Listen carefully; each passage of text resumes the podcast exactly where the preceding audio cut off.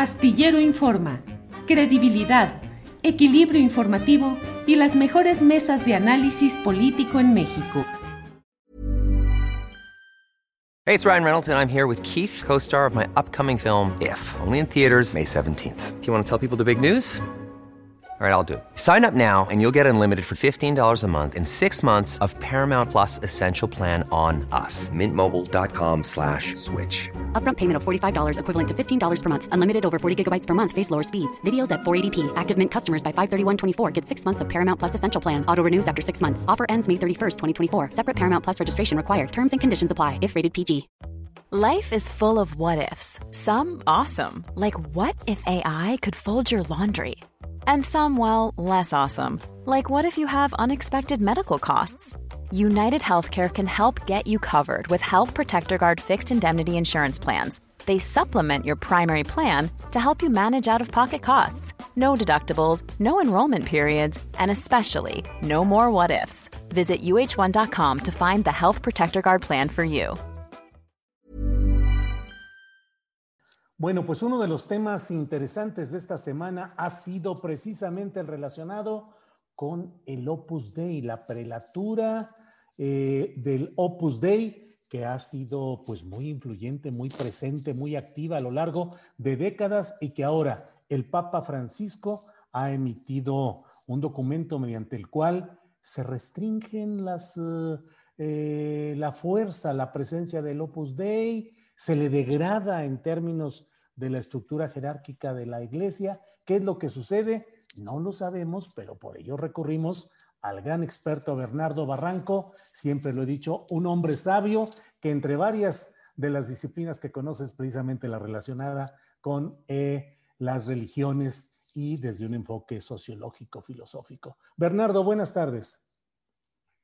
¿Qué tal, Julio? Buenas tardes. Gracias, Bernardo. Pues eh, recurrimos a ti para saber qué está pasando en este ámbito del Opus Dei, que ha generado pues mucho análisis, mucha polémica, pero realmente qué sucede. La palabra más utilizada es se le ha degradado. ¿Es realmente eso? en cierto sentido, pero es más complejo que, una degradación.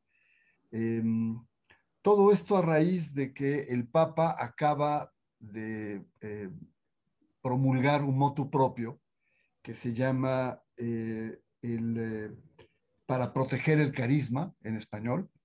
Y es un motu propio que entra a partir del 4 de agosto. Eh, un motu propio en donde pone una serie de condicionamientos al Opus Dei.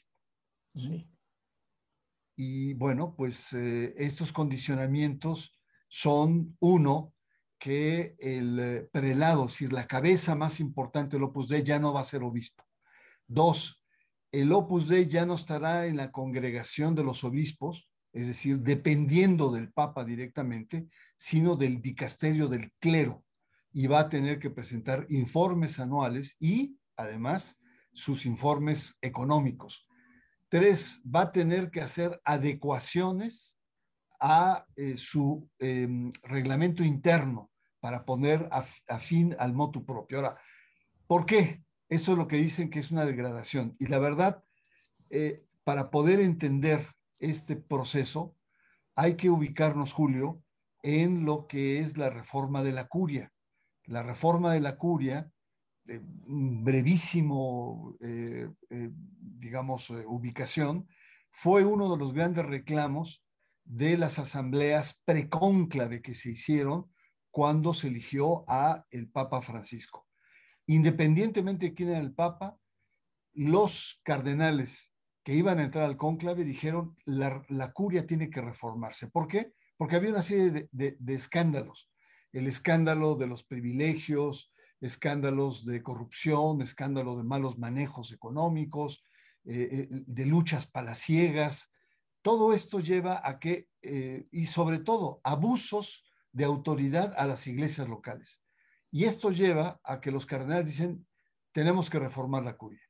El Papa tardó nueve años haciendo consultas, eh, estudios, ¿no? haciendo análisis, formó un grupo internacional y finalmente eh, el 4 de junio, perdón, 4 de junio, entra en vigor esta nueva reforma.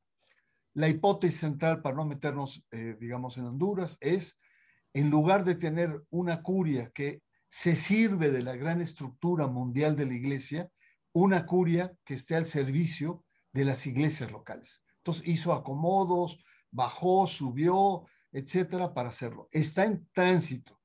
Y entonces, cuando eh, dos meses después de entrar en este proceso de reforma de la curia, es como aparece este motu propio. Y este motu propio lo que hace es derogar las em, eh, orientaciones que hizo hace 40 años el Papa Juan Pablo II. El Papa Juan Pablo II utiliza el concepto de prelatura personal para darle una, un estatus, digamos, de privilegio al Opus Dei, que ninguna otra organización religiosa lo tiene. Es, es, eh, prelatura es, es, una institución em, eclesiástica que es una especie de diócesis mundial sin territorio una especie de híbrido. Tú sabes, cada diócesis tiene su obispo y su territorio, ¿no? Eh, y la congregación, la congregación tiene que actuar con el obispo, las congregaciones religiosas. El Opus Dei es un híbrido entre una, no es ni una diócesis territorial, ni es una congregación, es algo en medio. Y al principio hubo muchas protestas, Julio, porque era, eh, sobre todo de España, decían es que eh, pues el Opus Dei va a hacer lo que quiere, va a estar fuera de la jurisdicción de los obispos. No hay claridad, es ambigua su postura. Pero el Papa Juan Pablo II tenía una predilección por el Opus Dei y esa predilección la dio, la muestra más es, es eh, el, que, el que santifica a José, em, em, José María. José María, escriba, de Balaguer, lo, lo canoniza de, de Fax ¿no? En unos cuantos, dos o tres años, y todo el mundo quedó como muy, muy inquieto y muy molesto porque era una diferencia especial. Bueno, eso pasó hace 40 años. Oye, Bernardo, ¿eso quiere decir en los términos de esa prelatura personal que los sacerdotes o presbíteros pertenecientes al Opus Dei que estuviesen en cualquier diócesis territorial con un obispo, cuando tuvieran alguna duda, alguna decisión que tomar, podían consultar a su prelatura, a su obispo eh, del Opus Dei, y ese les daría instrucciones que aplicarían más allá de que el obispo local estuviera de acuerdo o no. Totalmente. Es decir, em, dentro de la estructura del Opus Dei hay como dos tipos de sacerdotes. Unos nombrados por el Opus Dei y que dependen de la prelatura, eh, que son cerca de 2.000, y 1.900 sacerdotes que han sido eh, nombrados por los obispos, pero que también estos, aunque estén nombrados por los obispos locales, pueden recurrir a la instancia de su prelatura y pueden escapar incluso o pueden negociar cuando no están de acuerdo con la orientación o, el mandato que tienen del, obispo. Por eso es que estaban eh, al principio, después la iglesia se acostumbró a, a, esta prelatura personal. Ahora, déjame decirte, es la única no hay ningún otro antecedente, ninguna otra organización que tenga este estatus. Es un estatus de privilegio. Y el Opus Dei es muy grande. El Opus Dei tiene esto, eh, dos mil curas propios, 1900 que son del Opus Dei, pero que están encardinados a una diócesis. Tiene más de 90 mil miembros laicos, ¿no? Em, se dividen estos en numerarios, supernumerarios, agregados Em, eh, y es una estructura bastante sólida porque está presente en más de 65 países, incluyendo México. Y hay lugares donde, por ejemplo, eh, hace 10 años se quejaban los peruanos porque de 48 obispos, 10 eran del Opus Dei, ¿no? Eh, o sea, te estoy hablando, hay, hay, que revisar país por país, pero sí tienen presencia fuerte. Ahora, hay leyendas negras del Opus Dei que viene arrastrando, ¿no? La primera gran leyenda, pues, es José María Escribá de Balaguer, que es un personaje muy, muy caprichoso, ¿no? Muy, a veces muy, un español muy autoritario, se forja en la guerra española, es franquista, apoya el franquismo, la falange, es todo lo que conllevó ideológicamente ese periodo, que culmina en los años 60, donde llega a tener tres y cuatro ministros del Opus Dei en el gobierno de Franco, ¿no? Es decir, hasta las entrañas entra, ¿no? Y esto, eh, evidentemente, que marca un talante en esta organización religiosa. Un segundo momento eh, ríspido de, este conservadurismo ideológico, político del Opus Dei es las dictaduras militares en América Latina. Es decir, el Opus Dei apoya, velada, pero definitivamente se acomoda muy bien en los golpes de Estado de Argentina y principalmente el de eh, Pinochet en Chile, ¿no? Y de ahí viene otra leyenda. Y luego ya más en el siglo XX, principios, esta famosa película de Dan Brown, eh, El Código da Vinci, ¿no? Que nos muestra ese lado oscuro del Opus Dei. Era ficción, por supuesto, pero reflejaba un poco la atmósfera de cómo se le concibe al Opus Dei, incluso los autoflagelos, ¿no? el, el, el, uso de, de, de, ciertos instrumentos de, autotortura para llevar a, consumar esta obsesión por la santidad desde el trabajo. Es una tesis eh, desde el origen muy beberiana, ¿no? Es eh, la santificación a través del trabajo de los miembros de la, de la obra. Entonces, em, eh, esto te marca todo un conjunto de leyendas negras que tiene el Opus Dei, ¿no? En diferentes países. Por ejemplo, en Perú. Yo viví muchos años ahí en Perú y ahí hay un, un cardenal que acaba de retirarse que se llama Juan Luis Cipriani. Eh, mal hablado, este, encarado, eh, con gran poder con los militares, con gran poder en las élites eh, peruanas, criollo, ¿no? Eh, una especie como de alito eclesiástico. Eh, este, es, este es el talante de uno de, y, y hay muchos, hay, hay, muchas historias que engloban esta, esta, estas leyendas negras.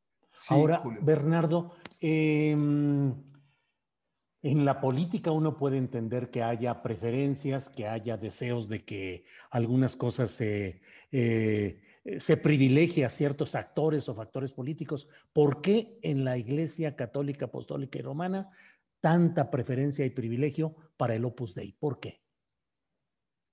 Porque es una organización poderosa, Es una organización que maneja muchos recursos, que tiene mucha incidencia en, en los consejos eh, empresariales, sobre todo en Europa, en España, eh, porque tiene mucha incidencia en, en grandes bancos, ¿no? Eh, es decir, es una institución, Juan Pablo II y también Benedicto XVI utilizó a muchos de estos altos laicos de empresas como consultores, incluso algunos les dio tareas de manejar los recursos del Vaticano. E, es muy sintomático, eh, yo diría, uno podría pensar solamente es la afinidad ideológica anticomunista, conservadora que tuvo Juan Pablo II con el Opus Dei.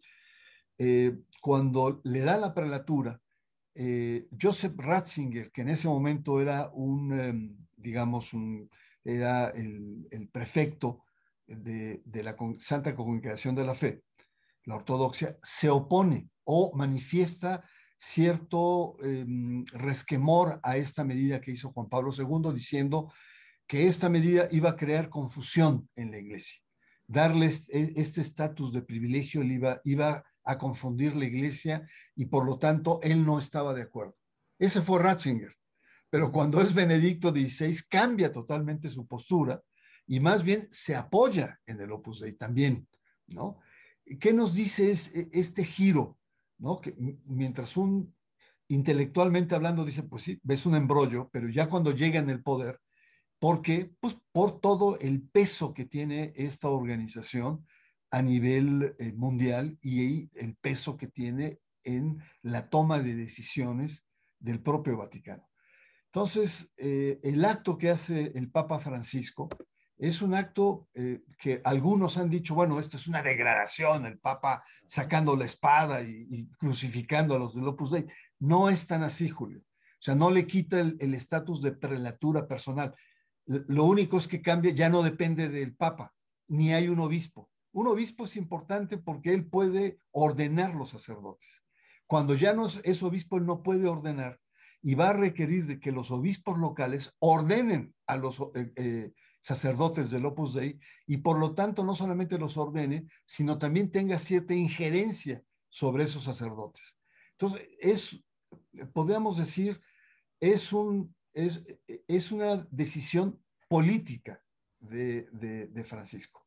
Algunos dicen, ah, es una venganza. Venganza nos recuerda que en 1981 Juan Pablo II interviene en la orden de los jesuitas. Están varios años, hay una revisión y según en ese momento se pone orden en una institución, los jesuitas, que estaban a la deriva en términos de las opciones por la teología y la liberación, se habían salido muchos curas, había, según el Vaticano, había desorden teológico y político por parte de esta congregación. Pero no es tal.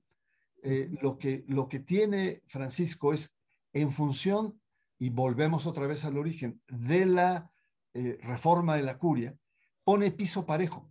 Porque lo mismo, lo mismo podría decir movimientos como Comunión y Liberación, el Schoenstatt, eh, Sodalicium, Pianum, Oblatos, etcétera, que también tiene laicos, curas, etcétera, decir, oiga, pues yo también quiero ser prelatura personal. Y eso el Papa pone un piso parejo, decir, no, tienen que ser parte de una, como una congregación religiosa.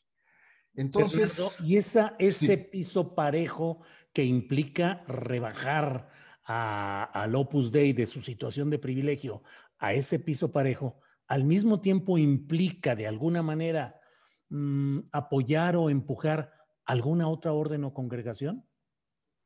No necesariamente, Julio. Simplemente deroga los privilegios. Y ahí hay un mensaje muy fuerte, ¿no? Hay un mensaje muy fuerte. Nadie está encima de lo, por eso se llama.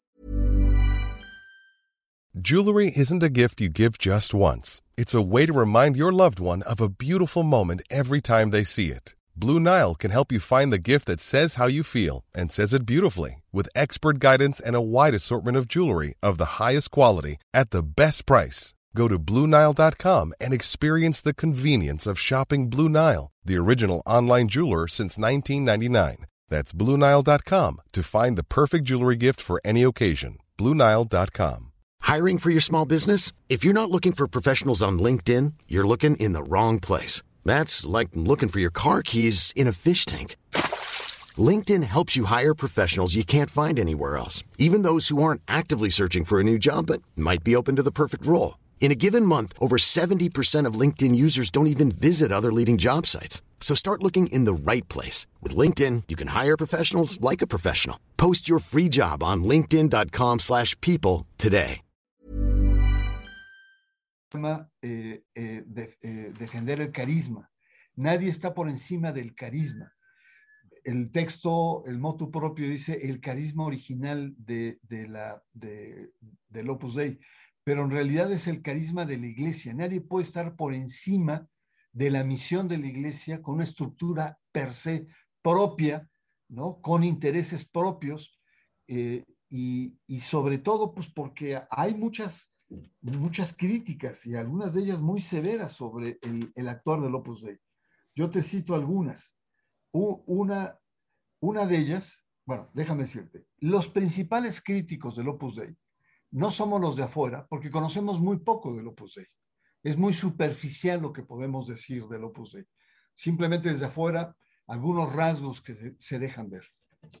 Eh, oye, ¿qué, qué, tazón tienes? Se llama, es la macrotaza famosa. ¡Qué bárbaro! Oye, y te cabe todo eso que tiene adentro. ¡Qué bárbaro! bueno, déjame decirte, eh, los principales críticos del Opus Dei son los ex miembros del Opus Dei. Los ex miembros del Opus Dei denuncian que no se respetan derechos humanos miembros de, la, congregación. El dinero va para la obra, no tienen eh, vida propia, no pueden tener amistades fuera, fuera de, la, de la orden. En fin, una serie de cuestiones en, en donde dicen es un infierno estar adentro. Es una especie como de cárcel espiritual les obligan todos los días a misa, oración, etcétera, etcétera. Y ellos mismos han dicho, bueno, hay un proselitismo agresivo a través de sus instituciones educativas. Hay un secretismo, todo se maneja debajo de la mesa. Hay un sectarismo, ¿no? Hay privilegios, hay luchas de poderes internas, hay elitismo. Es una congregación que le encantan los ricos los, y los hombres de poder, hombres y mujeres de poder. Ese es uno de sus sellos.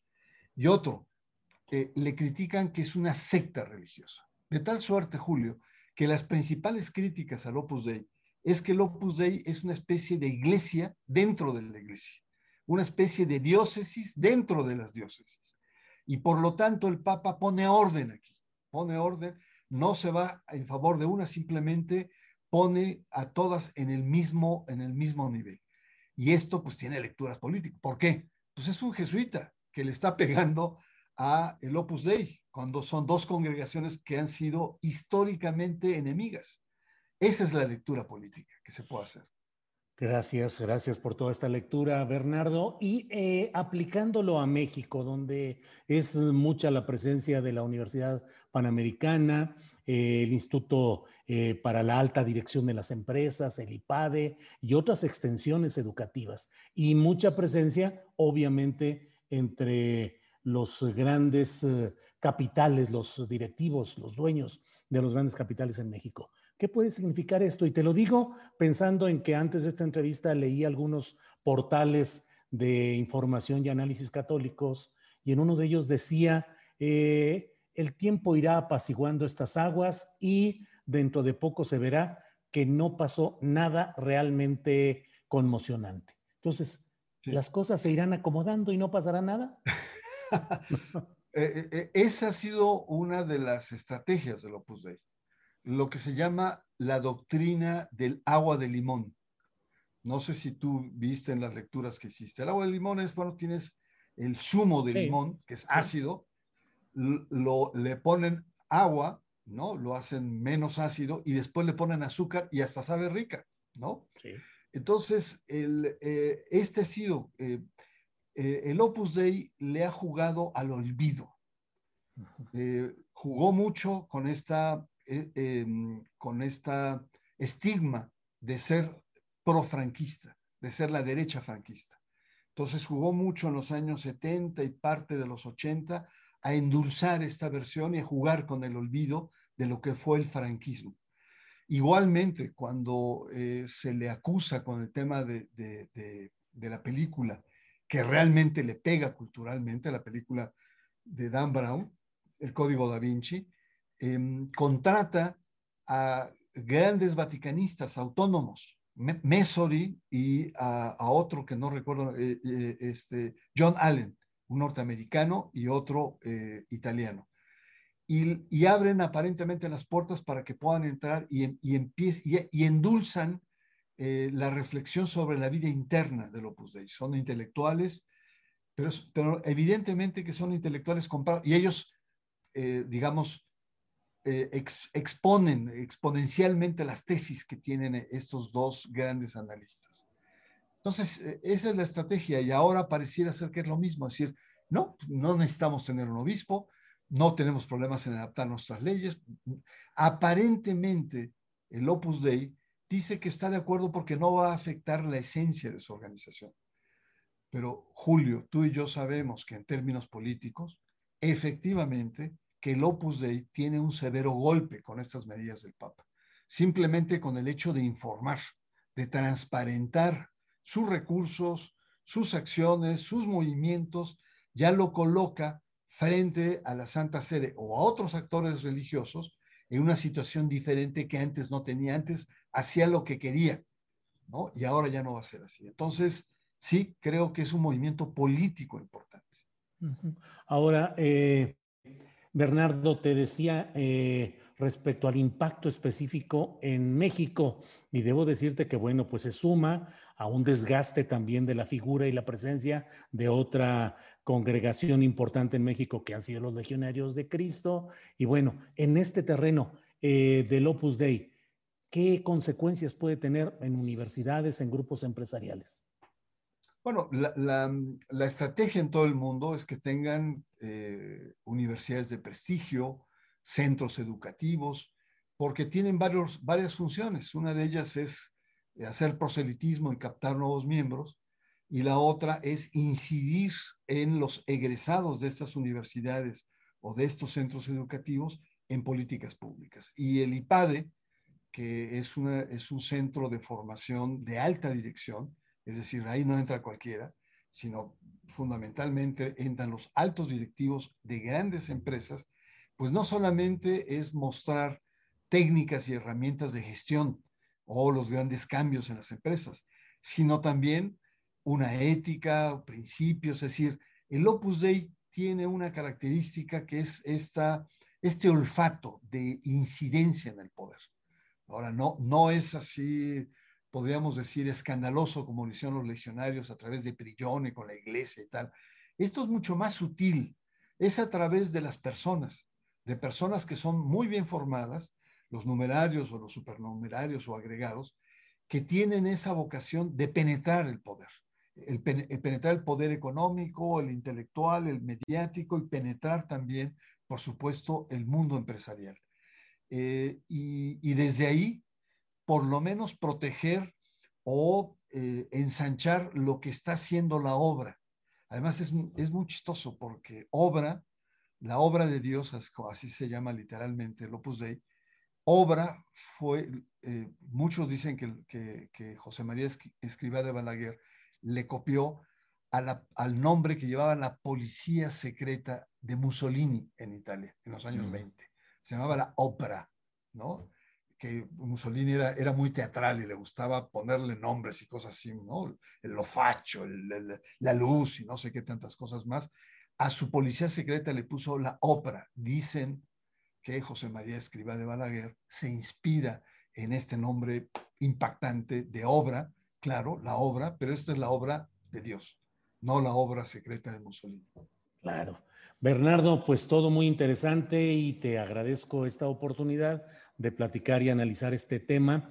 Eh, pero te querría preguntar ya para ir finalizando, a reserva de lo que tú desees agregar, eh, ¿cómo se está moviendo la situación de la Iglesia Católica en México? Jesuitas después del asesinato en Chihuahua, eh, en una franca eh, pues, eh, denuncia de la situación difícil que se vive en México en materia de seguridad pública, los obispos emitiendo declaraciones, sesiones semanales, las misas semanales, en las cuales incluso se colocan fotografías de personas desaparecidas o muertas en todos estos episodios.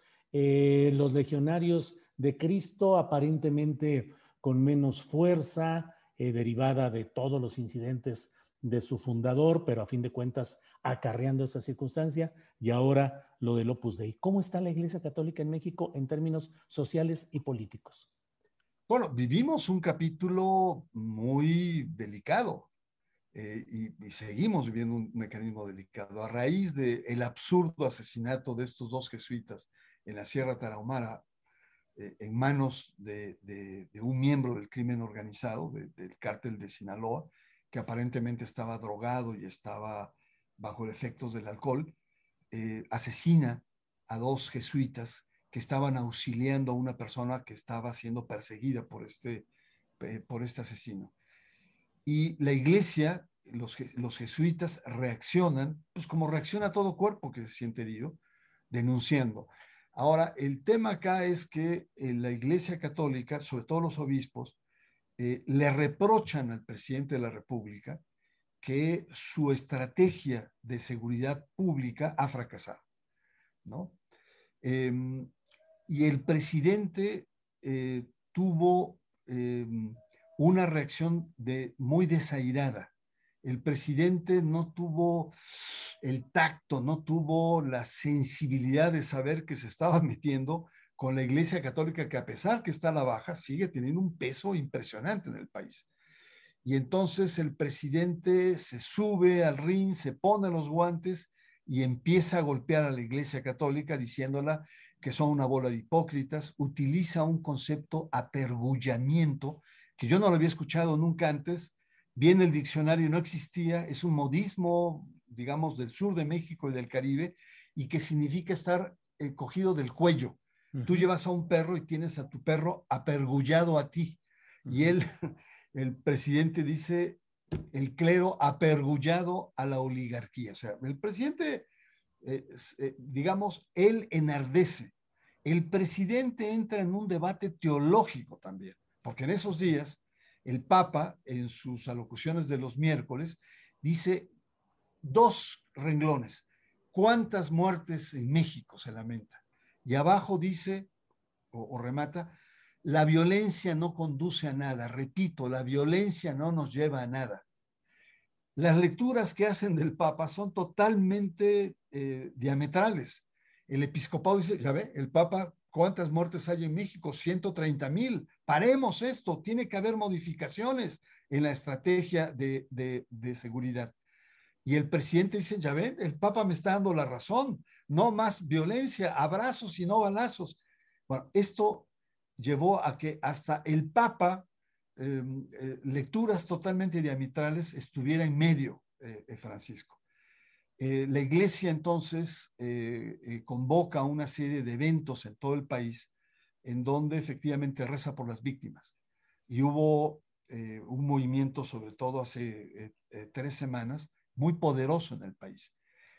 Yo concluiría, eh, eh, querido Julio, esto felizmente se ha venido apagando. Ya en la, última jornada ya bajó de nivel, hay algunos obispos que siguen siendo muy críticos, el presidente ya no, ya no ha utilizado eh, las mañaneras y muchos analistas dicen que solamente el presidente ha echado marcha atrás en dos aspectos. Uno, con Trump y otro con la Iglesia Católica. Claro, claro. Bernardo, pues muchas gracias por esta oportunidad, que no dejo de pensar también en esas versiones de que el propio Papa Francisco podría estar ya de salida o pensando por razones de salud de dejar el cargo, lo cual pues volvería a meter en turbulencias y en reacomodos a la propia jerarquía católica. Sí, Julio, yo, yo creo que, bueno, el Papa no ha cerrado la posibilidad de la renuncia, aunque él mismo ha dicho que no está pensando en renunciar. Lo que pasa es que con eh, la silla de ruedas, eh, nunca habíamos visto un papa en silla de ruedas y esto ha impactado mucho y, em, crecieron, desde hace un año crecen las, las em, versiones de que va a renunciar. El papa es un papa viejo, 85 años, no tiene un riñón, ha tenido eh, operaciones de cadera, lo cual le ha repercutido en su rodilla. El año pasado, en julio, lo operaron de, el colon, felizmente no había cáncer. Es decir, es un papa viejo y no esperemos mucho tiempo. Sin embargo, el papa tiene tres grandes desafíos que como buen jesuita se va a morir en la raya. Uno es el tema de, em, de la reforma de la curia que hemos hablado. Dos es el, el tema de un sínodo sobre sinodalidad, que es muy importante frente a la crisis. Es como recuperar los principios del cristianismo primitivo, de las primeras comunidades cristianas, que eran sinodales, caminaban juntos. Y tres, la parte política, es decir, tener un, em, un colegio cardenalicio a modo que le permita el poder dar continuidad a sus, a, sus reformas. Entonces, yo creo que mientras estas tres no se cumplan y son de corto plazo, tenemos papa para, para, para estos años. Bernardo, pues como siempre, muy agradecido de tu amabilidad, de tu conocimiento y que nos hagas el favor de compartirlo con la audiencia. Así es que, como siempre, Bernardo, muchas gracias y seguiremos en contacto. Seguimos en contacto, Julio. Un abrazo para ti. Buenas tardes. Gracias.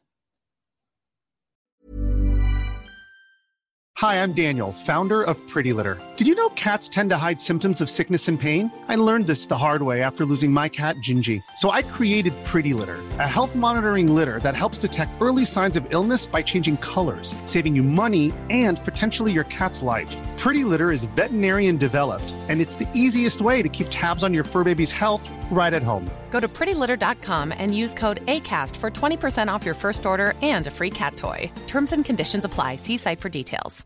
When you make decisions for your company, you look for the no brainers. And if you have a lot of mailing to do, stamps.com is the ultimate no brainer. It streamlines your processes to make your business more efficient, which makes you less busy. Mail checks, invoices, legal documents, and everything you need to keep your business running with Stamps.com. Seamlessly connect with every major marketplace and shopping cart. Schedule package pickups and see your cheapest and fastest shipping options from different carriers. With rates up to 89% off USPS and UPS rates. And with the Stamps.com mobile app, you can take care of mailing and shipping wherever you are. Make the same no-brainer decision as over 1 million other businesses with Stamps.com. Sign up with Code PROGRAM for a four-week trial, plus free postage and a free digital scale. No long-term commitments or contracts. That's Stamps.com. Code PROGRAM. Para que te enteres del próximo noticiero, suscríbete y dale follow en Apple, Spotify, Amazon Music, Google o donde sea que escuches podcast. Te invitamos a visitar nuestra página julioastillero.com.